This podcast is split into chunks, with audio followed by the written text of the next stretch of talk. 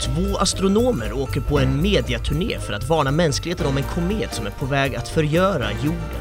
Men det verkar som att alla är för upptagna för att faktiskt bry sig. Filmen är skriven och regisserad av Adam McKay, som med skrivandet även fick hjälp av David Sirota. I rollerna ser vi bland andra Leonardo DiCaprio, Jennifer Lawrence, Meryl Streep, Kate Blanchett, Rob Morgan, Jonah Hill, Mark Rylance, Tyler Perry, Timothy Chalamet, Ron Perlman och Ariana Grande. Filmen hade svensk Netflix-premiär den 10 december 2021. Den är 2 timmar och 18 minuter lång och hade en budget på 75 miljoner dollar. Under 2022 års Oscarsgala blev filmen nominerad till fyra Oscars, bland annat för bästa film. Idag ska vi prata om Don't Look Up.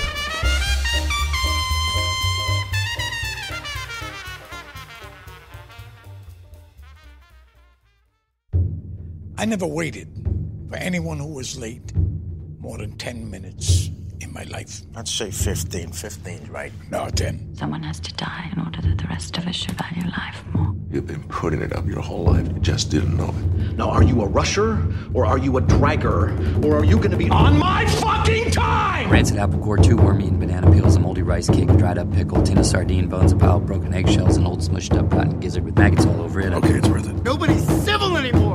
Nobody thinks what it's like to be the other guy. Finns det plats för en till eller? Har du snott efter det? God is the Father, and God didn't show up. Turn it down. God, I mean, who the fuck are you? he's a squirrel. Take the fucking money. Take the fucking money. Take the fucking money. Sometimes a lady likes to have some fun. Hallå allihopa och välkomna till ett nytt avsnitt av Spoilervarning med mig Joel Keskitalo och eh, en jävel som inte tittar ner i marken utan han blickar upp, Upp! mot alla sina filmprojekt, sin filmkarriär och sina jävla visioner han har om vart han ska ta sitt liv. Min vän, min trogna poddare, Benjamin Gobb. Äh, förlåt nu sa jag. Vad heter du? Du kan köra den här dig själv om du vill. Ja men jag är ringrostig.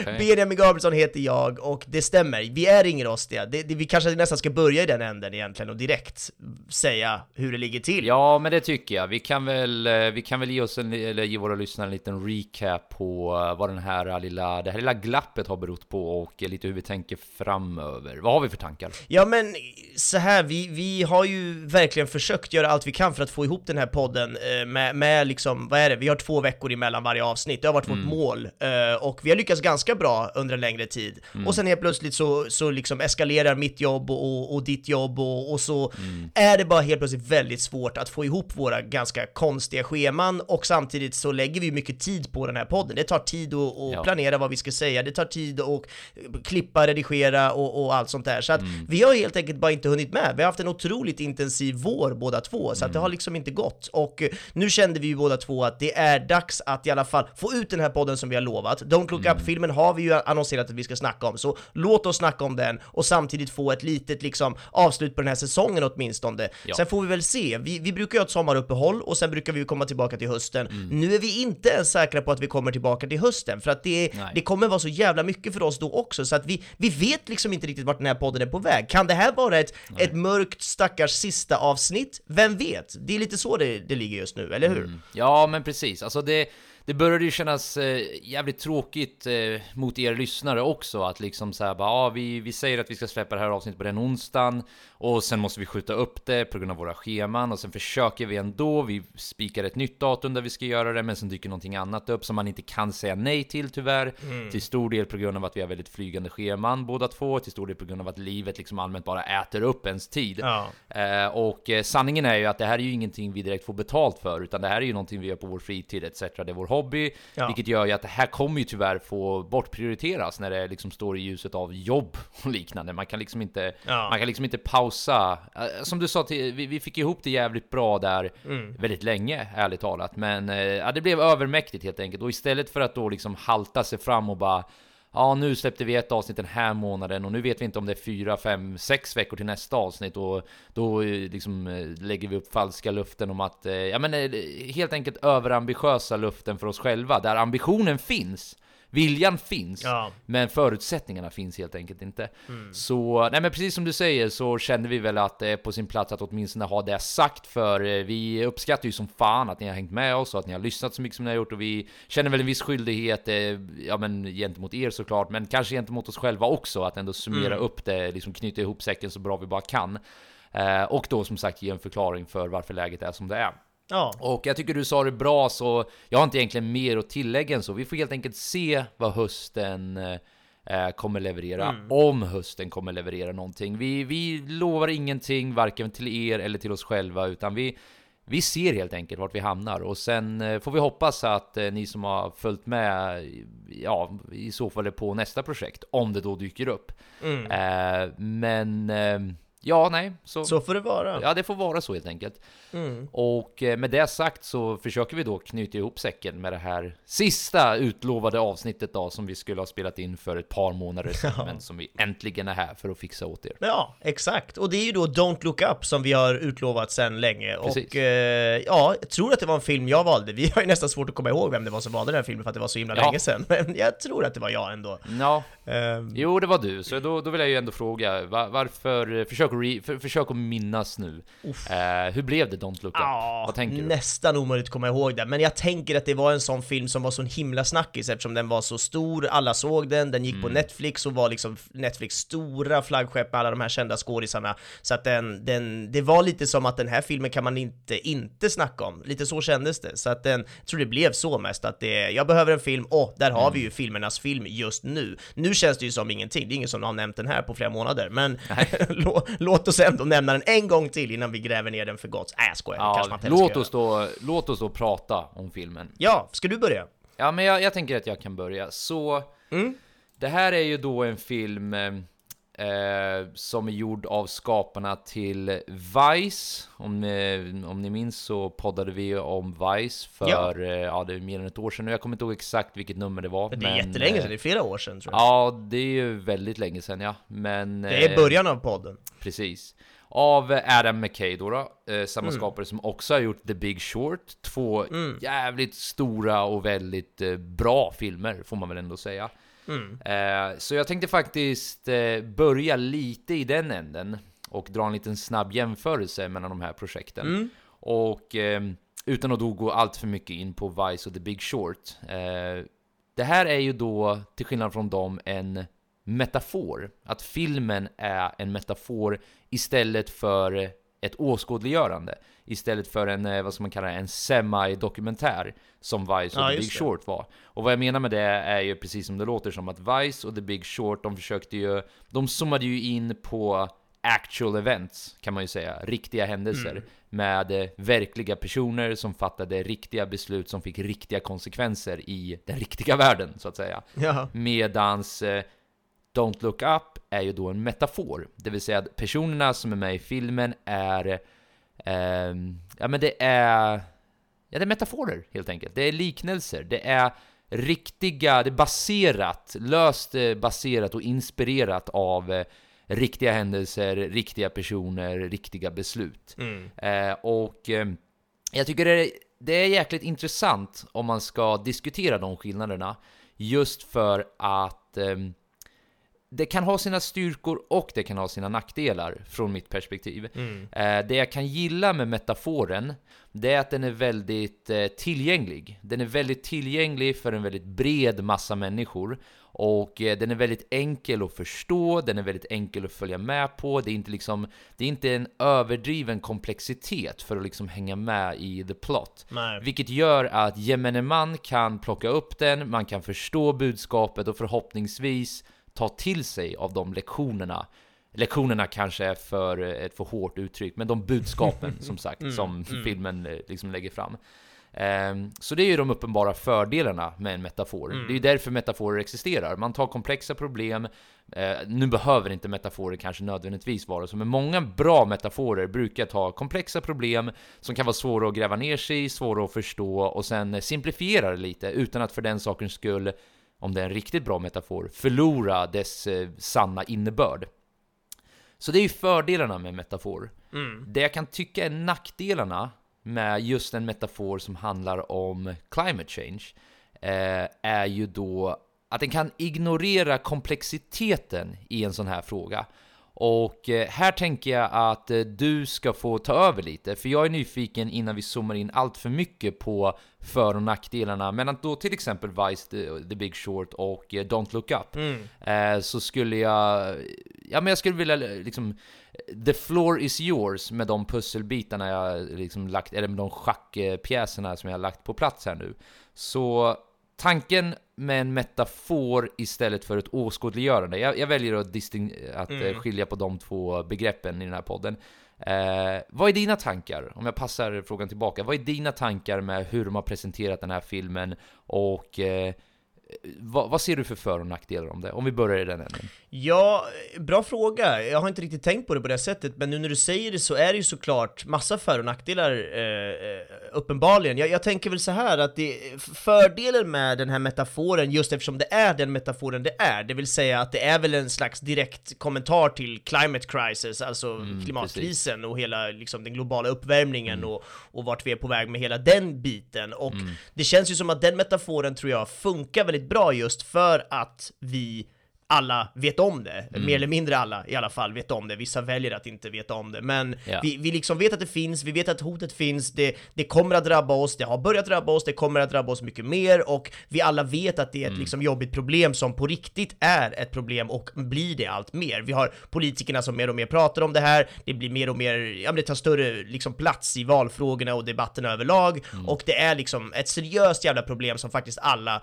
tror jag nu för tiden känner till och faktiskt känner av på ett eller annat sätt. Och det tror jag blir väldigt Ja, men jag tror ändå att det funkar med den metaforen eftersom den är så pass eh, påtaglig på oss. Jag tror det hade varit svårare med en metafor som känns helt på låtsas eller att det inte alls finns samma förankring till någon slags verklighet. För det är som du säger, de andra filmerna har ju mycket mer en förankring till ett exakt event eller ett exakt person eller Ja, en exakt precis. eh, situation som har hänt. Medan det här är ju mer mycket lösare och mer eh, skämtsamt på ett sätt, samtidigt som det är en, ett ett tema som är ja, men väldigt allvarligt i grund och botten. Och ja, jag vet inte, jag, jag, tror att det, är jag tror att det funkar tack vare att climate change, alltså klimatförändring, vad fan heter det på svenska korrekt uttryck? Ehm, Jag tror du sa det. Ja, alltså, jag vet, jag tvekade lite själv när jag sa climate change faktiskt. För det är ju inte riktigt så man brukar prata om det numera har jag för mig. Eller är det att man har ändrat, eller är det exakt det man gör och att man snarare har ändrat det från global warming till climate change? Ja, det kanske Men är så det är. klimatförändringar är väl den bästa svenska översättningen. till det i alla Klimatförändring är fall. bra, så att det, jag tror att det, det är Ja. på något sätt väldigt, eh,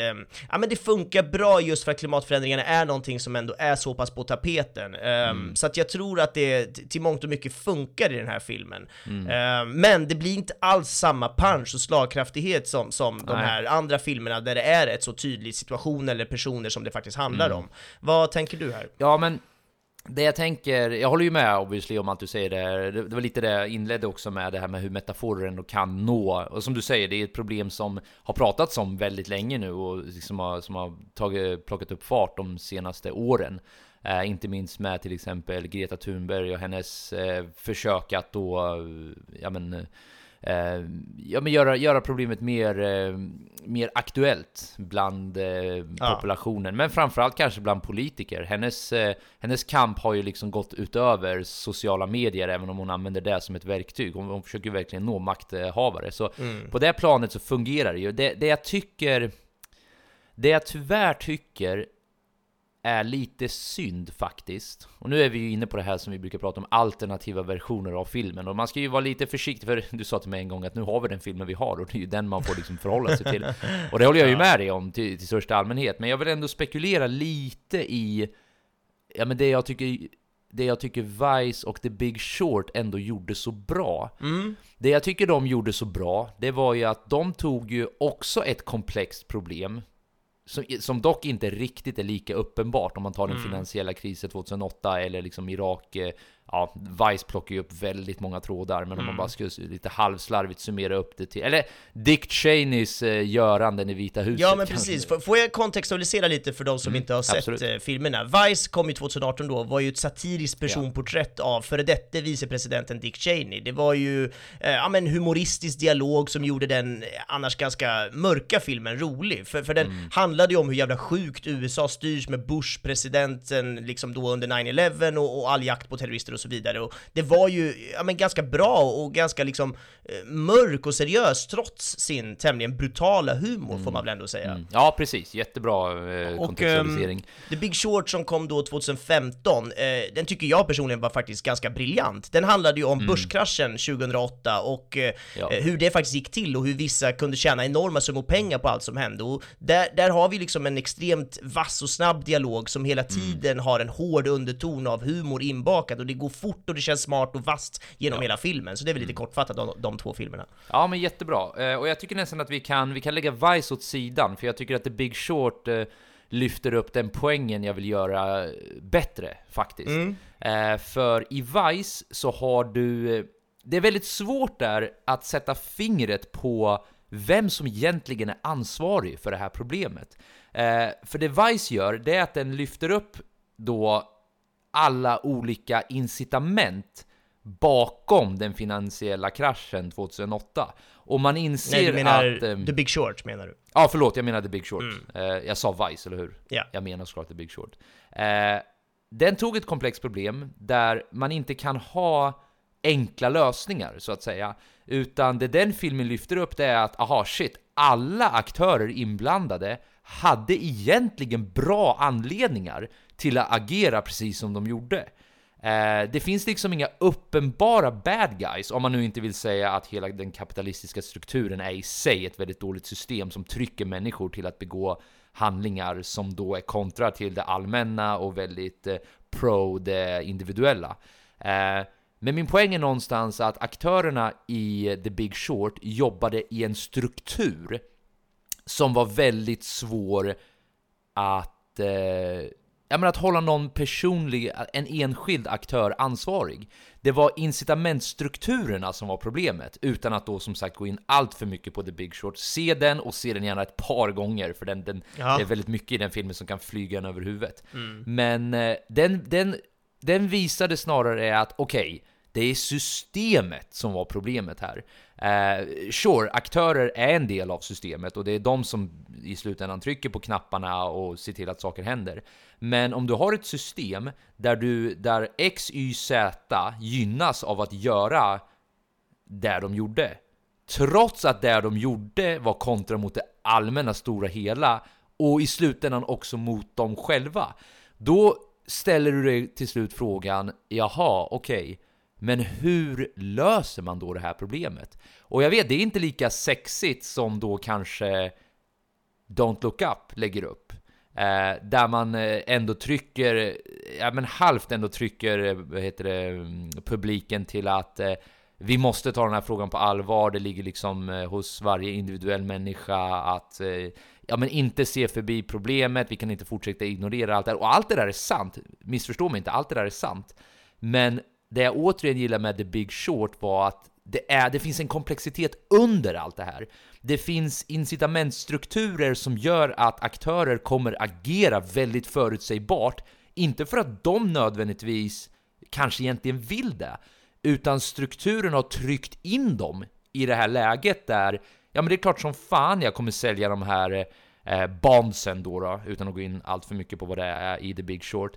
Eller att ja, men jag kommer sälja de här husen till de här invandrarna och liksom halvt lura, eller helt lura dem på väldigt mycket pengar. Eller då från eh, de mexikanska invandrarnas perspektiv, att det är klart som fan jag kommer köpa husen, de är ju jättebilliga, varför kan jag inte köpa flera hus?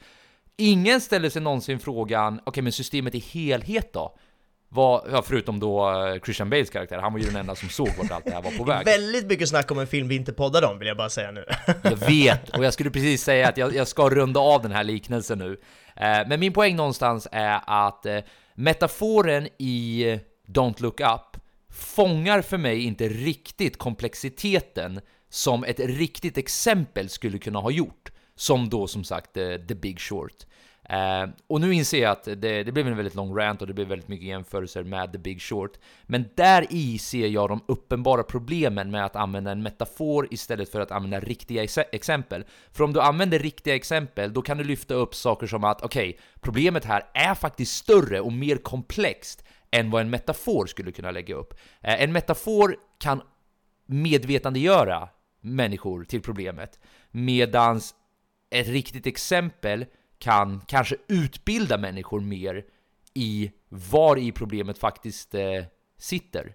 Uh, make it sense någonting om det jag säger, för nu tänker jag att jag passar över bollen till dig igen. Ja, nej men absolut att det, att det makes sense. Uh, men jag tycker väl ändå att, att Don't Look Up, alltså med, med tanke på att metaforen är så pass, alltså det, i Don't Look Up så är det ju en, en vad heter det, asteroid eller meteorid som kommer mot jorden och det, liksom jorden ska gå under och det är det stora problemet. Precis. Och det är väl en direkt metafor till liksom climate change och hela klimatkrisen ja. och hela den grejen. Um, mm. Men om man ändå tar bort just den delen, det vill säga att istället för en meteorid så låtsas vi att det är climate change de faktiskt pratar om. Mm då är väl ändå liksom de incitamenten, det vill säga liksom presidenten och deras beslutsfattare och hur de funderar på vad som är bäst för dem i en valsituation snarare än vad som är bäst för mänskligheten. Mm. Det känns ändå som att det är ganska realistiskt och att det är liksom mycket så där det går till och att vi ändå då trots metaforen kan förstå att det är ändå så här det blir och det är därför vi har så svårt mm. att ta det här med liksom climate change på riktigt eller på allvar för att folk ändå bara tänker på sig själva och deras egna liksom politiska situation mm. snarare än det stora problemet och hur vi faktiskt ska lösa det. Så att jag, mm. jag är med på vad du säger men jag känner samtidigt att jag, jag, tycker att metaforen funkar kanske bättre än vad du tycker att den mm. funkar om man säger så.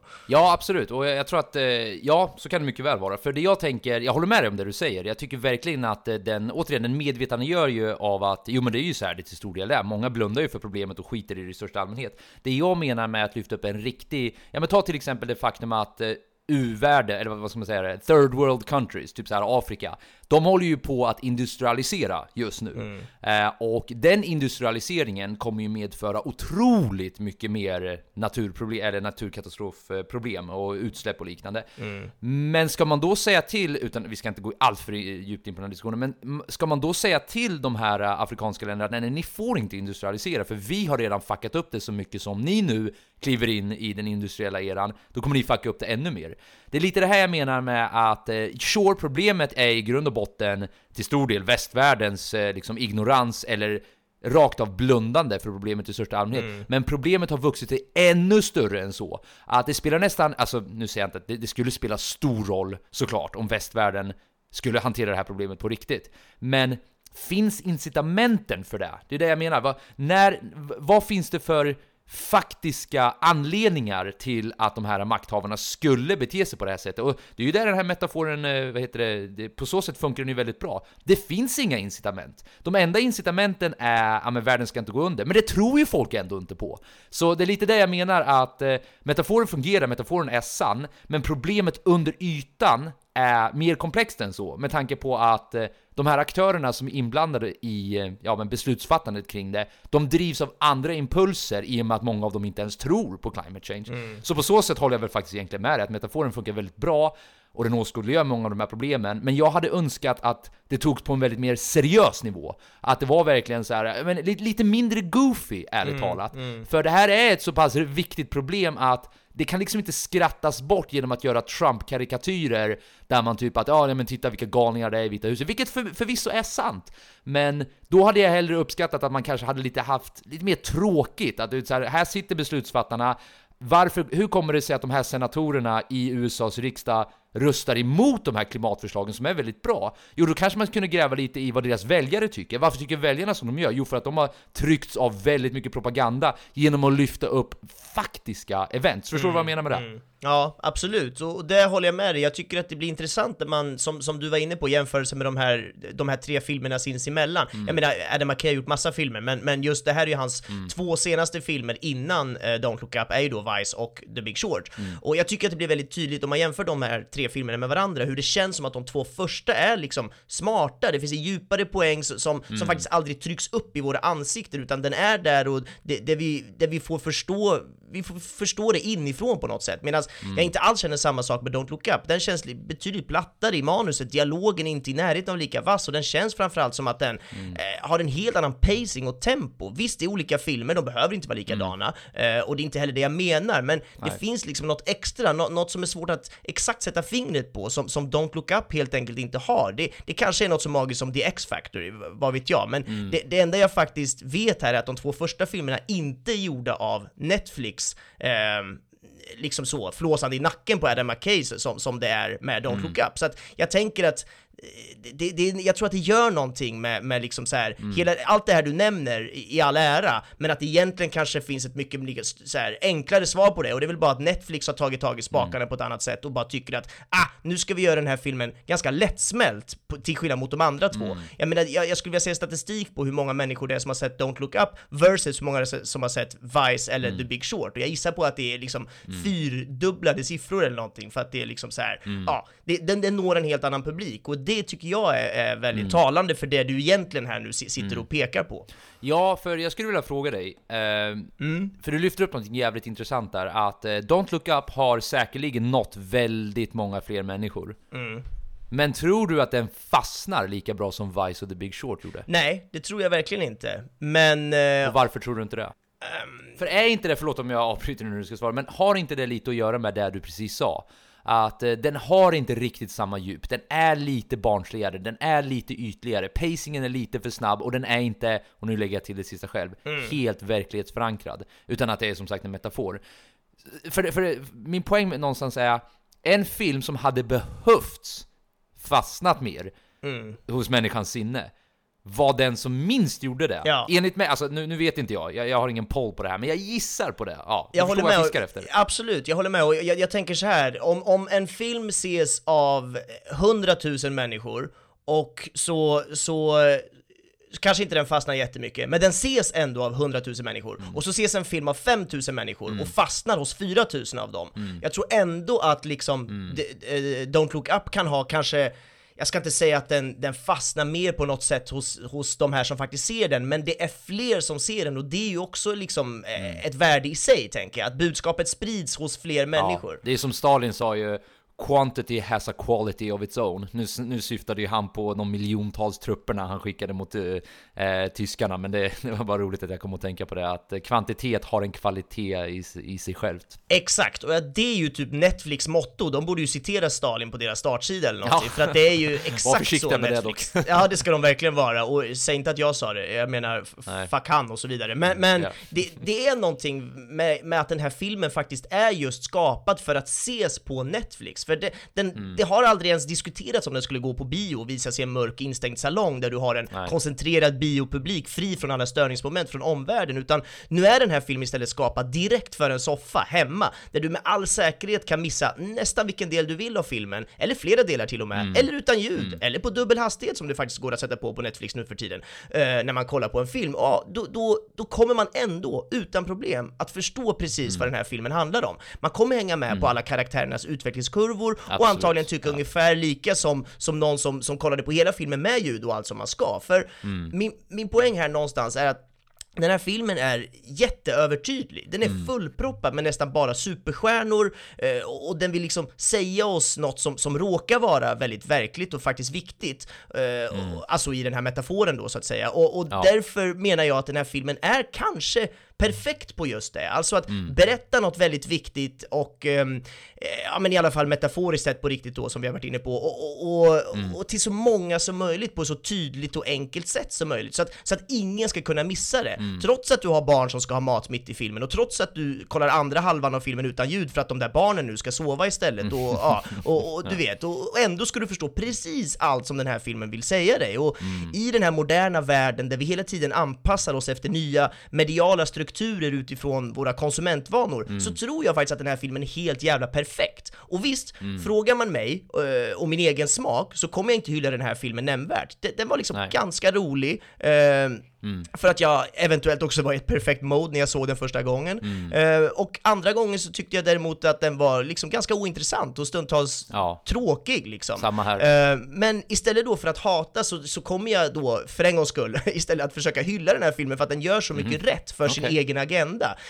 Jag, jag jobbar ju en hel del inom reklamvärlden och där handlar det nästan alltid om ehm, vad, vad den här kunden ska tycka, att kunden ska bli nöjd. Det handlar Mm. aldrig om vad jag själv tycker. Och det är liksom det de har gjort med den här filmen, att de, ska få så många kunder som möjligt nöjda Mm. eh, på samma gång. Och just det tycker jag de har lyckats jävligt bra med. Mm.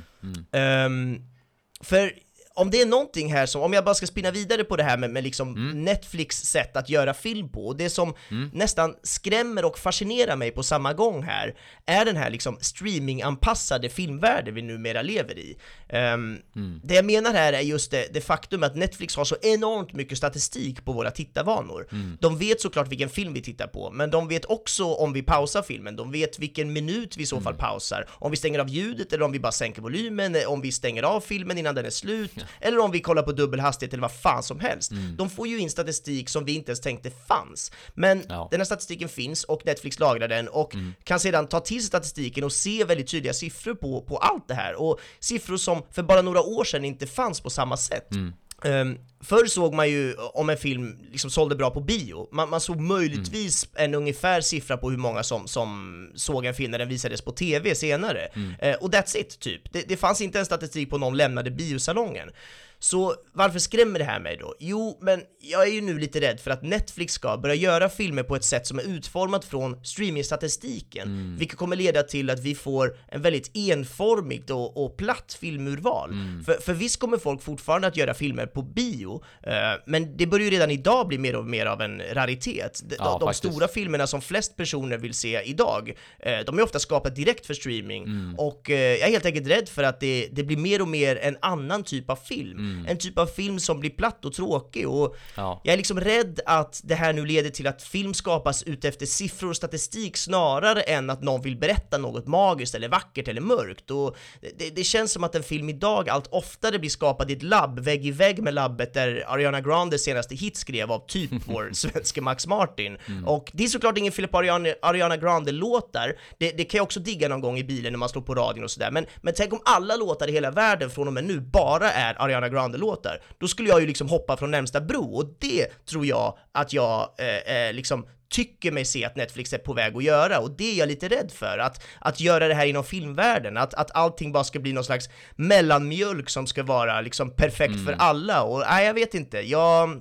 det skrämmer mig, rent ut sagt. Ja, det är jävligt intressant det du säger där, och nu kommer jag återkoppla till en annan film som vi poddade om för inte allt för länge sedan, avsnitt 63, eh, The Last Duel. Ja. För då, då, där snackade vi lite om Ridley Scotts stora kritik varför den filmen inte hade blivit sedd så många gånger. Och jag vet att vi, vi landade väl båda, men särskilt du kanske, att det mycket hade att göra med att han var lite av en tjurig gubbe som egentligen kunde ha marknadsfört filmen mycket bättre.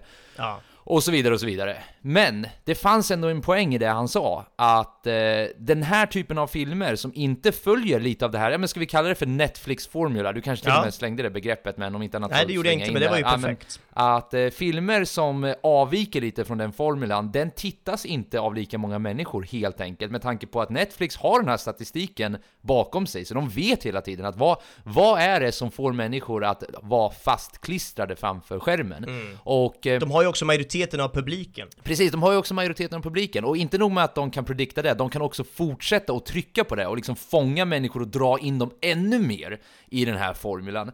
Så människor kommer in, de tycker redan om formulan, men sen anpassar Netflix ännu mer den formulan, vilket gör att man Ja, det, det, det, blir, det blir som en så här uh, self-referential circle, att du, du går in i någonting, de fortsätter trycka på det, du går in ännu djupare, de fortsätter trycka på det. Vilket gör att filmer som The Last Duel, som kanske steppar lite utanför den här Netflix-formulan, gör att eh, ja, det är helt enkelt inte lika mycket människor som tittar på det, vilket gör att den typen av filmen inte kan Nej. göras lika mycket, för det krävs ju trots allt jävligt mycket pengar för att göra den typen av film. Mm. Så på så sätt hade ju Ridley Scott ändå en viss poäng i det han sa att, eh, ja, nu raljerar han ju lite och sa att tonåringar, vi, ja, vad fan var det han sa? Att tonåringar numera sitter bara och kollar på deras mobiltelefoner liksom och bryr sig typ inte om Ja. riktig konst. Han var ju ganska Nej, de går inte på bio längre och så vidare. Ja, ja men Ja. exakt. Men det, huvudpoängen kvarstår ju lite där att de här filmerna som, ja men som du och jag kanske, jag ska inte säga nu att alla uppskattar det, men, men som du, du och jag åtminstone uppskattar lite mer, som har lite mer djup, som är lite mer långsamma, som kanske är lite mer udda. De får helt enkelt inte lika mycket gehör numera eftersom Netflix har den här formulan där de fångar in människor, i och med att människor ändå tycker om det, och sen håller de dem där och sen drar de in dem ännu djupare. Så jag tycker det är en jävligt intressant poäng du lyfter där och eh, som du säger, det är det... Alltså, ah, skrämmande inom citationstecken, för jag menar, it's not the end of the world kanske, men är lite skrämmande samtidigt med hur Ja. de fångar den och hur de håller kvar den i den här typen av ja men Netflix-formerna då som sagt. Ja, verkligen. Och, och, en sista liksom liten sp- spin vidare på det här är väl just att Mm. jag snackade en del med, med Bagge, vår kära vän Johannes Bangura som vi, som vi Mm. båda känner och han och hans tjej Vendelad, hon pluggar ju bland annat eh, kulturkritik tror jag det heter. Ehm, Mhm. eh, och ja, men vi satt och diskuterade det här någon gång och det var väldigt, väldigt intressant för de var ju också inne på samma, samma eh, liksom, tanke med det här med Netflix och Mm. just att eh, Netflix nu för tiden liksom skapar saker som inte ska få dig att känna Wow, vad var det jag kollade på? Och att du ska känna, du vet som vi brukar säga att man går och tänker på en film i flera dagar efteråt. liksom, det, det, i, I Netflix fall så förlorar de på det, för att de vill istället skapa saker som du ska känna, okej, det var den, nu vill jag ha nästa, nu vill jag ha nästa. Och så ska det bara rulla på för att du ska sitta klistrad och kolla på så många saker på rad som möjligt. Du ska ju liksom vara bingead vid deras plattform egentligen. precis. och att de mer och mer utformar liksom innehåll som ska vara just det, liksom bara titta nästa, titta nästa. Och det är också någonting som får mig att känna, oj, okej, nu ska vi bara göra, apropå det här med liksom mängden, vad var det Stalin sa? Ja, att eh, quantity is a quality in its own. Så Exakt. kvantitet har en egen sorts kvalitet kan man ju säga. Verkligen, och jag tror att det är Netflix jävla motto, jag säger det en gång till här, det, Mm. det känns verkligen som att de eh, citerar, eller parafraserar honom kanske, med bara sitt utbud, för det är så det känns när man sitter på Netflix ganska ofta. Och Mm. Ja. ja. det är väl vad det är, jag ska inte sitta här och hata på Netflix, för jag tittar samtidigt på jättemycket grejer som Ja, är- på Netflix, jag har till och med jobbat på en serie som har gjorts för Netflix och så vidare. Det är fortfarande massa bra som kommer därifrån, så Mm. Ja. det är inte, jag, menar liksom inte att vi ska hata Netflix nu för evigt, men Nej. jag tycker ändå att trenden som börjar visa sig i, i och med vad som Mm. ses mest av flest människor, det börjar ändå bli Mm. någonting som är, ja i alla fall tillräckligt intressant för att nämna och ifrågasätta kanske. Mm. Ja, men eh, det, det är ändå en bra poäng du lyfter, för den, eh, den här filmen eh, fungerar ju som en metafor för det också, Ja. som du sa nu. Eh, så, så den kopplar ju väldigt bra tillbaka till det. Men eh, jag tänker så här. Eh, vi steppar av eh, metadiskussionen bara för ett ögonblick Mm. och eh, bara prata lite om eller, eller snarare, jag vill eh, ta fasta på en av grejerna du sa här. Mm. Att eh, mina personliga åsikter om den här filmen, om man, om man släpper allting med budskapet de försöker få fram, att komplexiteten kanske kunde vara... Det är precis som du säger, den är ytligt väldigt bra, tycker jag. Den är väldigt bra ytligt. Alltså den har ju alla de här grejerna som Netflix är så jävla bra på ändå. Alltså det här med att du har jävligt många kända skådespelare, du har väldigt mycket catchiga lines, du har Jonah Hill, och Jonah Hill är ju liksom rolig. Så första gången jag såg den så var jag nog mer, då tenderade jag nog mer att hylla den. Ha- Hade vi tryckt på play eller record direkt efter, vilket vi har lärt oss att vi inte ska göra, men eh, hade, hade vi gjort det direkt efter, då hade jag nog varit mycket mer positiv än vad jag kanske ger sken av att vara nu. För den är underhållande, den är liksom, den är nice, alltså det, man, den, den är en enkel film att titta på. Eh, du har liksom dina Jeff Bezos-jämförelser, du har dina Mark Zuckerberg-jämförelser, du har dina Trump-jämförelser. Det är verkligen, det är väldigt mycket man kan relatera till och väldigt mycket man kan ta, ta fasta vid vid den här eran som vi lever i. Men det är just det, lite det du var inne på också, vad, vad kommer sen då? Det, det är liksom, eh, som sagt, vi glömmer alla budskap nu, för jag, jag, jag har nog till viss del ändrat lite åsikt. Jag, jag, jag kan nog hålla med dig om att som metafor fungerar den väldigt bra, för den når en bred publik och den, liksom, eh, den uppmärksammar det här problemet på ett väldigt så här, enkelt sätt som väldigt många kan ta till sig av. Så, så det- är vad det är där liksom. Men när det kommer till, alltså jag tyckte ju faktiskt inte att den var bra ens andra gången jag såg den. Eh, det var lite som så här, man hade fått sin fix. Eh, och eh, när, man, när man väl hade kommit förbi den, allt man hade kvar var AT'n. Allt man hade kvar var liksom ångestkänslor, nej inte riktigt ångestkänslorna. Men, eh, ja jag vet inte, det, det kändes bara som att den var tyvärr inte så memorable som jag hade velat att den skulle vara. Den, den hade väldigt mycket ytliga, härliga poänger. Men eh, det, alltså, nästan lite som karaktären som, John, eh, som Leonardo DiCaprio spelar. Ja. Och eh, jag inser nu att det går liksom att dra någon sorts jämförelse där också, att han har ju egentligen ett djupt inom sig. Det är ju det han liksom, han är en vetenskapsman, han är ju någon som vill förmedla ett väldigt viktigt budskap här, men sen sugs ju han in av den här modellen, av, av den här liksom, den här strukturen, den här kapitalistiska och Eh, eller man kanske inte ska kalla det för kapitalistiska, men det här media, vad heter det, landskapet. Eh, och det här, vad heter det, hela tiden, eh, ja men hela tiden synas, hela tiden trenda, hela tiden liksom få ut, eh, ja men eh, celebrity status och allt det där. Eh, men i och med att han gör det så glöms ju nästan djupet bort. Hans eget djup. Och det är ju det han inser under filmen också, det är ju därför han sen försöker liksom steppa av allt det här. Att shit, jag har käkats upp av det här maskineriet och jag har blivit en del av problemet helt plötsligt. Det är lite så jag kan känna med den här filmen, även om den jag, jag skulle inte gå så långt som att säga att den är en del av ett problem. Eller problemet skulle väl i så fall vara det du säger om det här med Netflix-strukturen, men att hela den här filmen är lite som DiCaprios resa. Att den har något väldigt djupt bakom sig, den har väldigt viktiga poänger, men sen sugs den in i den här ytliga världen av celebrities, av liknelser, av enkla, enkla underhållningar, enkla fixes, enkla du vet, ah, okej när ska vi se nästa grej, när ska vi se nästa grej, vad, vad, vad är ne- härnäst på Netflix? Och så glömmer man bort vad det där djupa egentligen var som de försökte säga till oss. Jag vet inte om den här jämförelsen håller nu, men det, det är lite Jo, så jag jag tycker och det är lite därför jag personligen inte tyckte den var... Äh, Återigen, det är därför jag väl ändå vill skilja på de här två. Jag tycker den ytligt var väldigt bra, och jag hoppas att ni och du och lyssnarna förstår vad jag menar med det.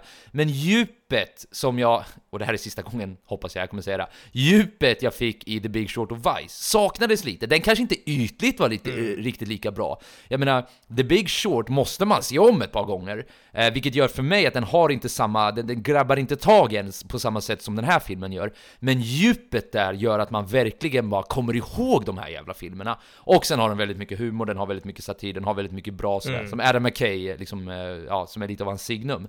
Men, eh, ja, nej men så det är mina personliga åsikter om man liksom steppar utanför det generella budskapet de försöker säga. Så ytligt väldigt bra, men djupt eh, tycker jag den fallerade lite. Mm. Ja men verkligen, och jag, jag sitter ju dels och tänker på vad jag känner, och jag, jag, jag landar väl någonstans i att jag tycker att det är, som du är inne på, en ganska dålig film som är jävligt övertydlig och rätt så Mm. banal i sitt budskap. Samtidigt som jag ändå tyckte att den var jävligt rolig första gången jag såg den. Ja, eller hur? Jag landar ju någonstans i att den här filmen nog egentligen är helt perfekt då, och då menar jag ju inte utifrån min personliga smak och tycke, för i så fall hade Nej, filmen precis. haft, eh, jag vet inte, en helt annat stil och tempo, den hade kanske inte alls varit lika rolig, eller åtminstone inte rolig på samma sätt, men då hade antagligen inte den heller inte haft liksom så här många superkända skådespelare med, och, och du vet, den hade kanske visats på typ Mm. Biorox i Örebro eller liknande innan vi till slut möjligtvis kanske kunde hyra den på någon icke-prenumerationsbar streamingtjänst, och ja, då Ja. hade den kanske fallit mig och några andra ännu mer i smaken, men då hade den ju heller Mm. inte lyckats med det de vill lyckas med här, och det är ju därför jag menar att den här filmen är perfekt, för de vill ju nå så många jävla människor som möjligt, och Mm. det kanske är därför jag väljer att, som jag sa förut, jag väljer nästan att hylla mer än jag pissar den här gången och säger att Mm. bra gjort Netflix, ni har gjort det där ni skulle, ni har gjort en film som funkar för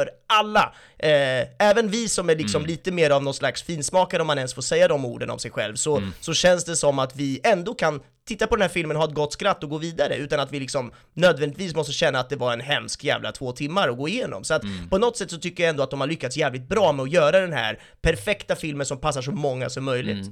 Ja, och eh, jag ska dra... Det här avsnittet får bli jämförelsernas eh, jävla avsnitt. För det finns en sista film jag skulle vilja lyfta upp som jag tycker exemplifierar den här poängen som jag försöker göra. Och som du gör också, jävligt bra. Har du hört talas om filmen Dark Waters? Eh, ja, det har jag. Med Mark Ruffalo? Ja, det, är nu, det var länge sedan jag såg den, ganska gammal va? Eller? Ja, eller definiera ganska gammal, men tidigt 2000-tal, typ 2003 Ja, eller det är ändå sånt där. ganska Då är gammal. den väl ganska, ja det är det. Men det, det känns fortfarande som att det är, är ändå early 20 år 2000 sedan, mig, så Jag vet att det är 20 år Vi sedan. är gamla. När jag, när jag, exakt, när jag stannar upp och tänker så vet jag att det var väldigt länge sedan, även om jag mentalt fortfarande är kvar på early 2000. Nej men jag, så här, jag sa ganska länge sedan, inte väldigt. Mm. Nej, men det är ändå true, skillnad. true. Ja, men den är, den är ganska gammal i alla fall.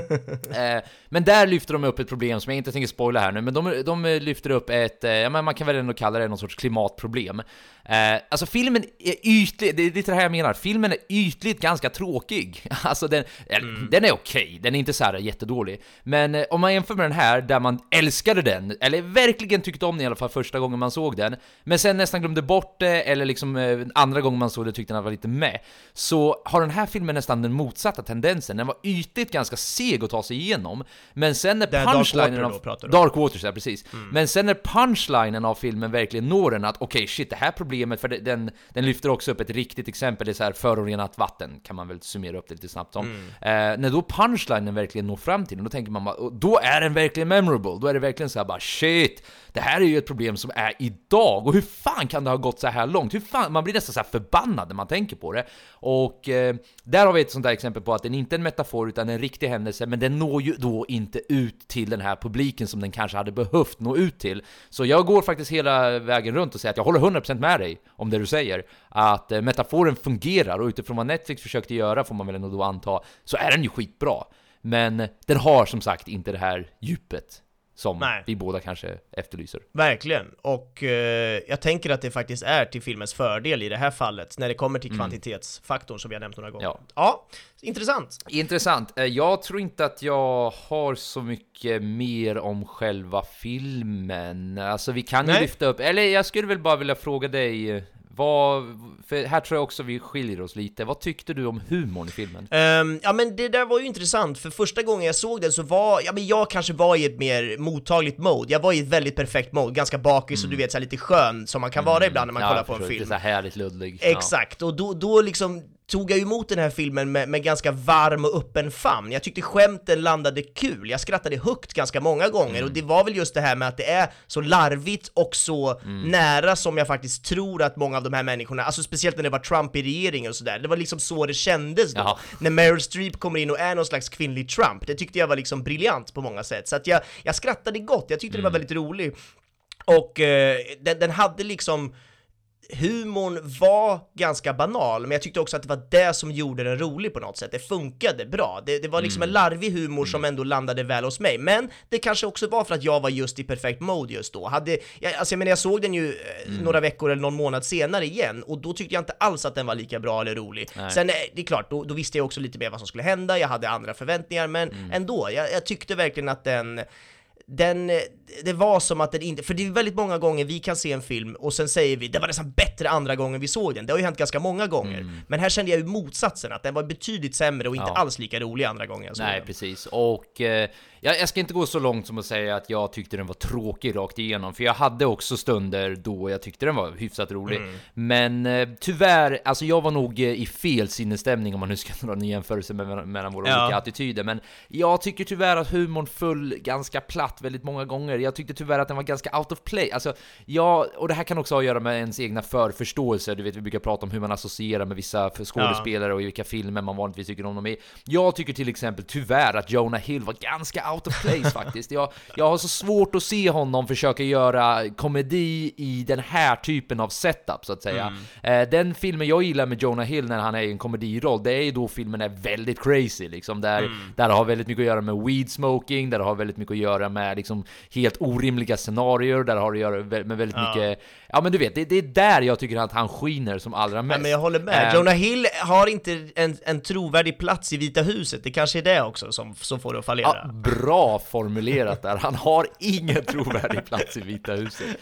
Men däremot vill jag ändå lyfta att de delar som inte var gjorda för humor, de tyckte jag tvärtom var jävligt roliga. Alltså jag tyckte bara det var så jäkla kul att se, ja men lite som, vad heter det, ja men hela grejen var så jävla absurd på något sätt att ha Meryl Streep som den kvinnliga Trump. Ja. Det, det hade inte så mycket att göra med något specifikt, alltså det jag försöker säga är att de, de delar som försökt vara humoristiska, de tyckte jag kändes ganska forcerade. Att de liksom, eh, ja det är så jävla uppenbart att ni drar den Ja. jämförelsen, eller ja det är så Ja, det jävla var många ni skämt som blev skämtet. lite för många gånger också, du vet att det ska vara kul för att de gör det igen, och så bara okej, nu gjorde den ett par gånger för mycket känner man ju ibland. Ja, lite så ja, precis. Men de stunder där det inte då skulle vara särskilt roligt, alltså, jag, och jag, om jag ska vara helt ärlig, jag, jag är ledsen för det här, men jag har inga jättetydliga exempel på det här, men det har lite att göra med så här blickar, du vet, när de himlar med ögonen, bara what the fuck, vad gör han nu? Alltså hur fan har han hamnat i den här sitsen där han, där han står, ja men då DiCaprios karaktär till exempel, och har på något sätt blivit en film, alltså jag tycker hela det scenariot var jävligt roligt på något plan, att what the fuck, du, du har ju helt, du har ju hamnat helt vilse, du har ju verkligen halkat runt här, så jag kan tycka att den den funkar stundtals med humorn, eh, alltså li- liksom humorlagret det har över sig tycker jag ändå fungerar, men jag, jag tycker stundtals att det, att det kändes lite forcerat, att det verkligen så här, det här ska ni skratta åt, för titta vilka roliga referenser ni gör. Det blir för mig lite så ah, ja absolut, men nu känns det som att ni tvingar mig att skratta liksom, ni liksom lägger upp det så jävla uppenbart, medan jag kan tycka att de stunder som inte var lika uppenbara var ganska roliga faktiskt. Eh, ja men typ, eh, ta till exempel när eh, Jennifer Lawrence och eh, DiCaprio först skulle försöka övertyga dem om The Climate Crisis, och där skiner ju i och för sig Jonah Hill lite, att han, han typ besvarar dem knappt, han typ såhär ja ja ja absolut, ta drick lite vatten här. Typ. Alltså sådana här grejer tyckte jag var jävligt roliga, att det var verkligen så här den nonchalansen de uppvisade och typ så här, Ja. ja men den totala oviljan att ens ha att göra med dem, och sen så fort de ser något läge i att utnyttja det här medialt, då jävlar blir det aktuellt att ha dem liksom, eh, ja men att eh, ta del av det de säger. Men cyn cynicismen i det, att inte egentligen ta till sig av det de säger, utan att bara ytligt använda använder dem för att fortsätta propagera den här jävla maskinen. Alltså det, den typen av humor kan jag tycka är jävligt kul när man liksom, när man liksom ser hela kontexten av vad de försökte göra. Så det är därför jag inte vill såga humor totalt, utan det var bara delar av det Ja, som sagt, de delar som man kanske var menad och skrattar som jag tyckte inte var, om jag ska vara helt ärlig, jag tyckte det var ganska cringe mm. stundtals. Och jag, jag, tror att det här har lite att göra med eh, McKays generella ton han brukar ha på sina filmer. Mm. Jag känner, eller jag ska inte säga brukar ha på sina, för jag har inte sett jättemånga filmer, men om man återigen bara lyfter Vice och The Big Short, de har ju en ton över sig som är jävligt rolig, alltså, mm. alltså hela satirtonen, yeah. som till exempel i eh, vad heter det, The Big Short, när de tittar ut i kameran och bara I don't talk about that. Alltså jag älskar sånt där, mm. när de liksom vågar bryta, vad heter det, fjärde väggen och driva med oss i publiken. Ja. Eh, så jag ville bara ha det sagt också, någonting som stundtals lyfte upp mig, men som ibland kändes lite forcerat. Mm. Och jag instämmer, jag kommer nog inte säga så mycket mer om det, men ytterligare en faktor där, eftersom du ändå drog jämförelsen igen, att jag tror verkligen att det beror på mm. liksom Netflix som är med och pillar i de här, vilket de inte var med och gjorde annars i de andra filmerna som Adam McKay har gjort. Mm. Så mm. då, jag tror att när han får mer fria tyglar så kan han göra humor på ett helt annat sätt, kanske, mm. vad vet jag. Jag, eh, jag tänkte att eh, vi har snackat rätt så mycket om själva mm. filmen, så känner du att du vill lyfta något mer eller vill du gå Nej, till... vi går till det tekniska. Eh, vi går till det tekniska, ja. så vad har vi på den här? Ja, men filmen är faktiskt filmad analogt med en Aton eh, Penelope och så har även en Aricam LT använts. Så jag säger faktiskt för att jag aldrig på förhand hade gissat att en sån här Netflix-rulle eh, skulle filmas analogt eftersom det är så mycket krångligare och dyrare än att filma digitalt. Men det är ju faktiskt så att det är vår svenska fotograf Linus Sandgren som har filmat den här filmen och eh, han har ju riktigt, ja men han är ju ett riktigt fan av att filma just analogt. Han har ju bland annat plåtat den senaste Bond-filmen, eh, också La La Land och eh, First Man som vi mm. poddade om för hundra år sedan, eh, bara för att nämna några några grejer som han har gjort och eh, jag, jag, tror i alla fall att det är dels för att han har den här förkärleken för den analoga stilen som, som gör att han har valt att filma här med, eh, med film, eh, men också för att han nog vill åt någon slags filmisk äkthet. Eh, och vad fan menar jag med det? Jo, men jag tror att han vill åt någon slags realism här, men, men inte genom att filma med så superkrispig digital HD som möjligt, för, för det om något går ju mot någon slags visuell realism. Men här känns det snarare som att han vill åt eh, den filmiska känslan av att det här är en riktig film. Den här analoga filmen tillsammans med anamorfiska objektiv och överlag väldigt korta gluggar gör att vi får en vintage-look på filmen. Rent visuellt känns den då lite äldre och därför mer äkta, tror jag.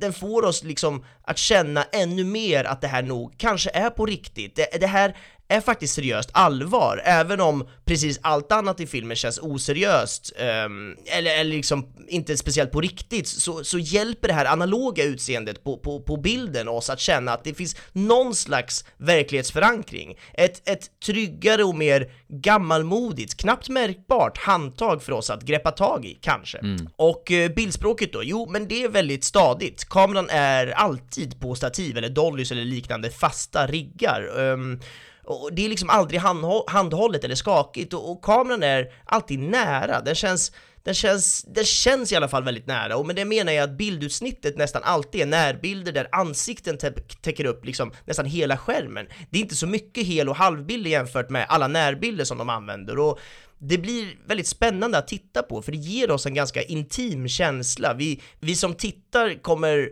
liksom nära hela tiden. Vi får ta del av karaktärernas känslor på, på nära håll och det blir väldigt effektfullt.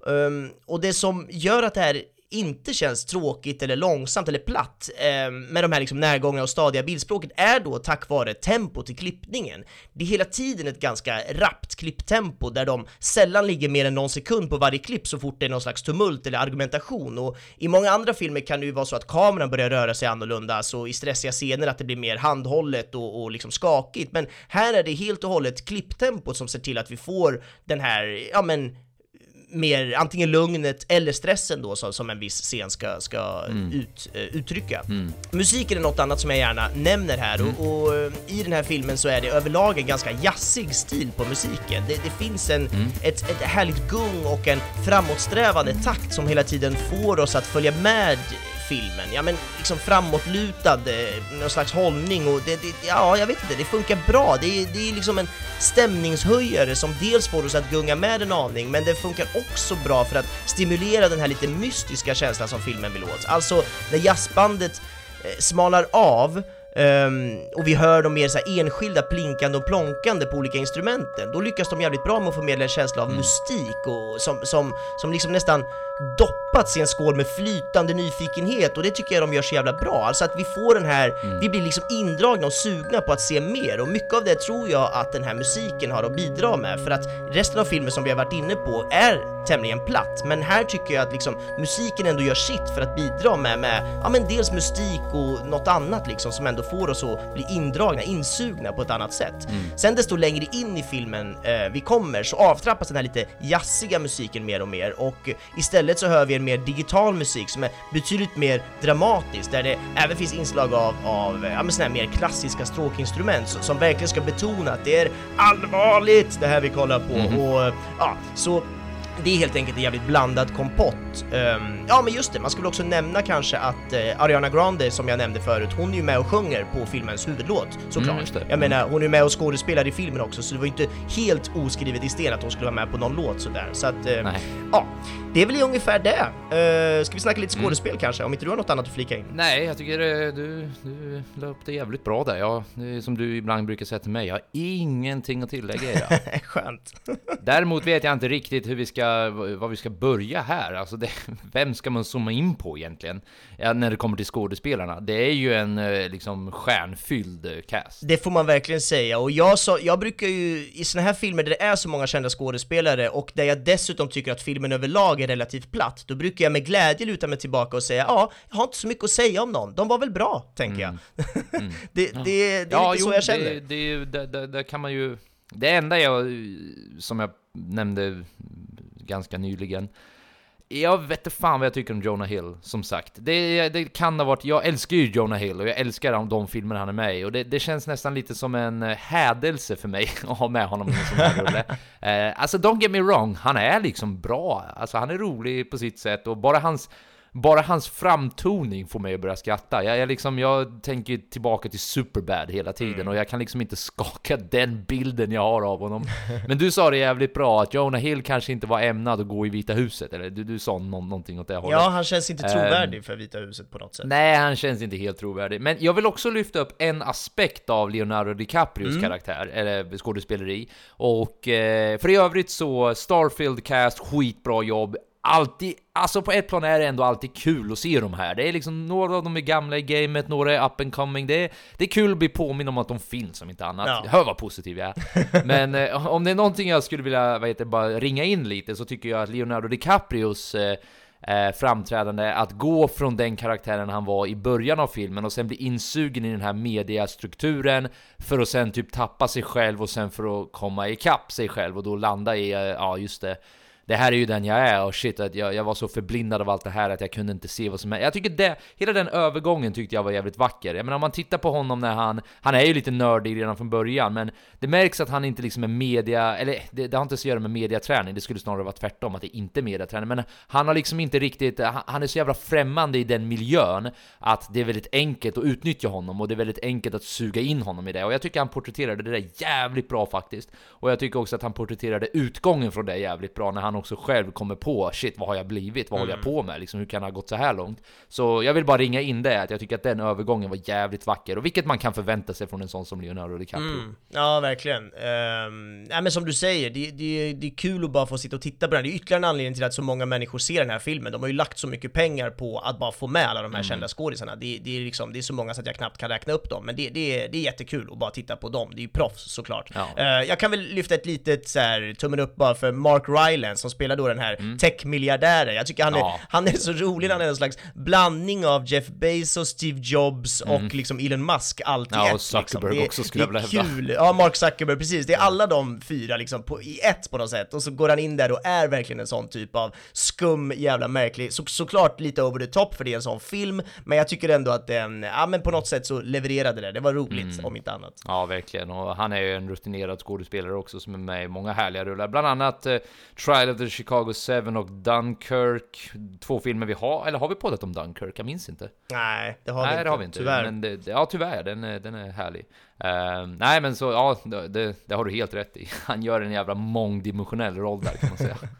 Ja. Men eh, vad sägs om en liten eh, slutord och favoritscen, en liten summering? Det tycker jag. Va- välkommen att börja Joel. Ja, men jag kan ta den. Ja, men eh, jag summerar väl upp den som ytligt väldigt bra, djupt lite mindre bra, men lite som du sa också, den följer något sorts Netflix-formula och utifrån vad det är för sorts metafor den vill få ut för så, så många människor som möjligt så får man väl ändå medge att de, gör ett väldigt bra jobb, men jag själv, det är väl inte direkt, eh, det är ingen film jag direkt har lust att se flera gånger så att säga. Nej, bra. Det sista du sa där kan jag verkligen hålla med om. Ja. Jag har redan sett den två gånger och det är nästan två gånger för mycket. Nej, det är en gång för mycket är det. En gång var kul att se den. Eh, nej, men det är som du säger, jag har ju sagt det flera gånger. Jag tycker att det är en ganska rolig film första gången man ser den. Jag tycker överlag att den är lite för enkel, lite för platt, lite för... Den gör sig själv lite för, för dum på något sätt. Och det känns som att Netflix har tagit alla muskler de har för att få in de här kända skådisarna och sen så gav de inte Adam McKay något mer utrymme för att skriva riktigt bra film, utan alla pengar gick till skådisarna. Lite så känns det. Ja, och eh, min favoritscen är den absolut sista scenen då. Eller inte post credits scenen utan den scenen när allt går åt helvete och Leonardo, de sitter där vid middagsbordet och Ja. Leonardo DiCaprio säger eh, ja, we really did have it all, didn't we? Mm. Eh, ja, eh, återigen kanske lite klyschigt, men samtidigt så en väldigt powerful, väldigt mäktig poäng med tanke på att världen sen exploderar runt omkring dem. Så jag tyckte den var jävligt nice faktiskt. Det var, Ja. det var faktiskt en jävligt snygg summering på filmen. Jag var ju glad att världen gick åt helvete, för det hade ju varit en dålig film ärligt talat om den Oh ja. inte gjorde det. Om Oh det blev ja. någon sån här Ja. sista minuten räddning av att, ja ah, men du vet, det går fortfarande att lösa, utan Ja. jag tycker poängen där är att nej, nej, nej, om vi inte löser det här, då går jorden under. Ja. Kanske inte på just det där sättet, i och med att det inte är en meteorit som är på väg mot oss, men ja, jag tyckte ändå att den fångade filmens budskap jävligt bra, och att de ändå gick det, ja, de, de löpte linan ut med det budskapet. Verkligen, jag, jag håller med. Jag hade också valt den eh, som, en, som en favvo just för att det, det gjorde egentligen hela filmen för mig att det, det sprängdes och gick under, och att allt gick åt helvete. För hade det inte gjort det, då hade filmen rent ut sagt blivit riktigt dålig. Ja. Så att det, äh, det var viktigt att, att alla dog och att det blev som det blev. Ehm, men jag kan väl bara för skojs skull då nämna också så, som en parentes att jag tyckte att scenen när, jag kommer inte ihåg när det var i filmen för det var så länge sedan jag såg den nu eh, efter vårt uppehåll nu här, men jag tycker att scenen när ehm, Leonardo DiCaprios karaktär eh, liksom flippar genuint och skriker till alla och bara “Men hallå lyssna, världen kommer att gå under, det är meteorit” när han verkligen så här går in och, och, och ryter till, eller ryter till mer än ryter till, han verkligen skäller ut världens befolkning, jag tror att det är live-tv eller vad fan det är, och du vet, det, det kändes väldigt mycket som att det var Leonardo DiCaprio själv som pratade till oss på ett sätt, för han är ju väldigt inne i liksom hela så här klimatsvängen, han, hela hans Instagram, som förvisso antagligen styrs av ett team med människor utöver honom, men, men ändå, det är liksom väldigt mycket att han vill ju mycket gott med planeten, han försöker sprida saker som är eh, till planetens fördel när det kommer till climate change och allting, så det, det är jättebra. Men det kändes väldigt mycket som att den scenen när han verkligen brast och vi fick skrika ut, att det nästan var eh, Leonardo själv som satt och skrek till oss, så det tyckte jag var lite roligt eh, och nice på något sätt. Eh, och eh, avslutningsvis då tänkte jag nämna lite roliga fakta om filmen, lite trivias som finns på filmens IMDB-sida. Ja, Eh, och den första då, så för att helt leva in i rollen, som de, alla de här jävla method slash, method acting slash allmänt stora skådespelare brukar göra, så eh, spenderade Leonardo DiCaprio sex månader med att prata med riktiga astronomer och eh, riktiga fysiker och eh, ja, men, eh, matematiker, du vet, för att verkligen grotta in sig i rollen och förstå återigen, det här är ju inte, det här är ju lite i hans wheelhouse med tanke på att han är väldigt intresserad av det här, men att han ändå mm. zoomade verkligen in på fysiken bakom det här och om eh, astronomin och ja, men som sagt, bara tog sig tiden att eh,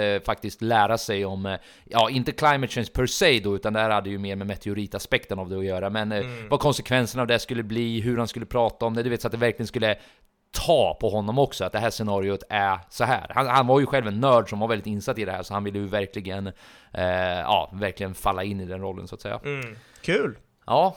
Eh, när Adam McKay blev tillfrågad om presidenten, det vill säga Meryl Streeps karaktär, var en republikan eller demokrat, så höll han det medvetet ganska vagt, för hans eh, svar på det var citat i don't think either party has much to be proud about over the last 40 years. Vilket är väl då som sagt huvudbudskapet. Den här presidenten är nödvändigtvis inte republikan eller demokrat, utan det är ja men hela etablissemanget som har liksom, Ja. ja. det, det, ingen av dem har egentligen gjort mer rätt än den andra, även om jag fortfarande, jag, jag, ja, personligen kan jag tycka att det är lite ett cop-out answer, för sanningen är att Demokraterna gör mycket mer än vad Republikanerna Alltså Republikanerna förnekar ju för fan att, de, många av dem köper ju Trumps argument att det är en Chinese hoax liksom, så jag, jag skulle nog fortfarande vilja hävda att den är, det där är mer en ja skitsamma. vi Ja, men jag menar, det är ju Trump. Ja det är ju Trump, ja, ja, det är därför jag tycker att det är lite av ett cop-out svar, men ja, Ja. hans poäng kvarstår ju att eh, alla hade kunnat gjort bättre ifrån sig. Han är väl också lite politiker i det Ja, svaret, han vill väl inte ta ställning heller. precis.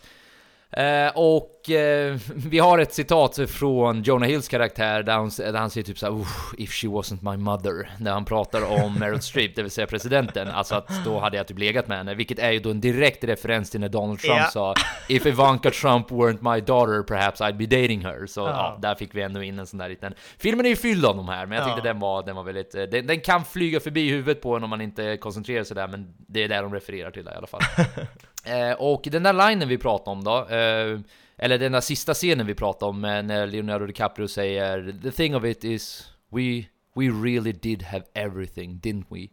I mean, if you think about it.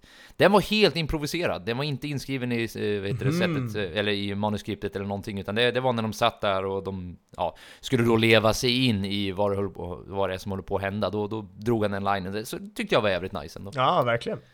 Under slut, eh, så end credit scenen så finns det en eh, bronsstaty av en eh, tjur. Eh, den finns ju, vad heter det, Wall Street i riktiga livet också. Om du minns i Mr. Robot så hugger de ju av eh, typ pungen på den tror jag. Eh, de, Exakt, ja, jag har varit där. Ja, du har varit där till och med, Mm. ja, precis. Ja, men då så, då vet ju du exakt vilken den eh, Och det finns en liten häftig koppling till Bibeln här faktiskt. Att i Bibeln så representerar den här dyrkandet av falska gudar.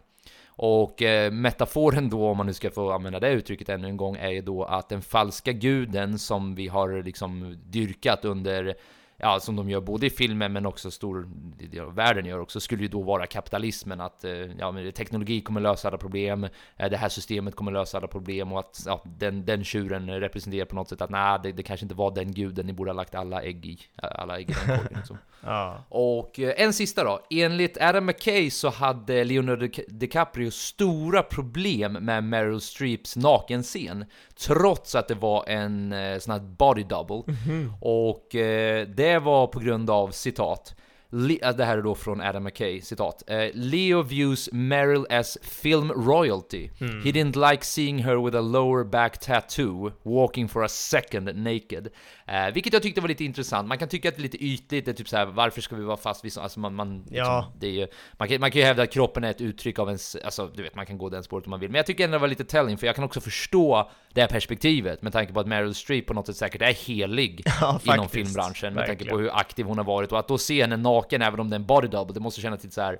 Eh, ja men, eh, avklätt. Ja, verkligen. Nej, men hon är ju en så kallad GOAT, alltså greatest Ja, of all time, precis. som man brukar Ja. skoja om. Så att jag menar, jag förstår också hur han tänker, samtidigt som jag tycker att det känns väldigt amerikanskt och platt att tänka så. Fan, jag hade väl bara, fan vad coolt att jag får se GOAT naken, hade jag tänkt. exakt. Det, det, jag visste att du skulle säga det, det var lite därför jag också sa det, för jag, jag kan också hålla med dig. Det, det, vem fan bryr sig egentligen? Men, men samtidigt så kan jag också fatta det faktiskt. Ja. Och eh, nu brukar ju vi vanligtvis eh, preppa för nästa film, vilket känns lite sad nu att Ja. vi egentligen inte har valt en andra film, men ehm, ja, vad finns det mer att säga? Alltså, nu, nu är vi klara med filmen, tänker jag. Vad, vad, vill du ha några slut, eh, slutgiltiga ord med tanke på att det kan ju bli en, eh, en liten paus nu, eh, om vi ens kommer tillbaka? Vad, har du några tankar du vill dela med dig av? Ja men framförallt så, så kan man väl bara säga att det här är ju någonting, alltså själva podden är ju någonting som du och jag tycker jättemycket om att göra. Vi tycker dels Ja, att det är kul verkligen. att bara snacka film med varandra, men det är också kul att andra vill lyssna på det här. Det, är- det, det är inte supermånga, men det är ändå folk som lyssnar och det, det är kul att bara fördjupa sig i en film, att läsa på lite, att se massa bra film.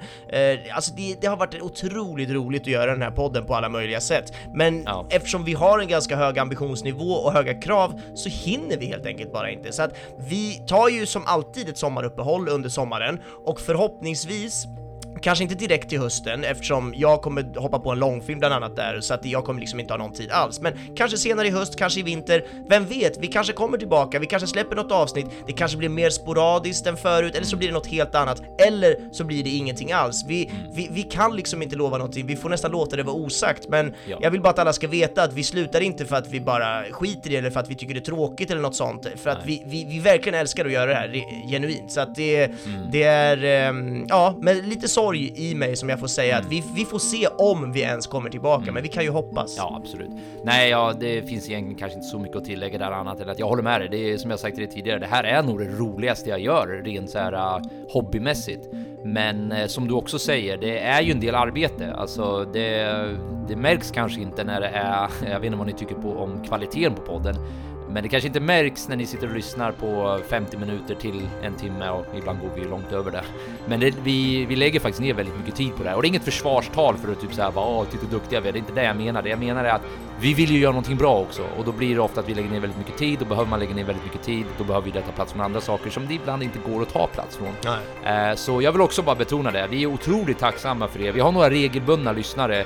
Eh, Som du säger, det är inte världens största skara, men vi är otroligt tacksamma om det vore så vore en person som tunade in. Det skitroligt att ni har hakat på så länge som ni har gjort och kommit med insikter, kommit med kommentarer och allmänt bara gett eh, ryggdunkningar lite då och då. Så ja, eh, som Benjamin säger, vi får se var vi landar, men förhoppningsvis på återhörande. Verkligen, så säger vi. Ta hand om er, ha det, hej! Hej hej!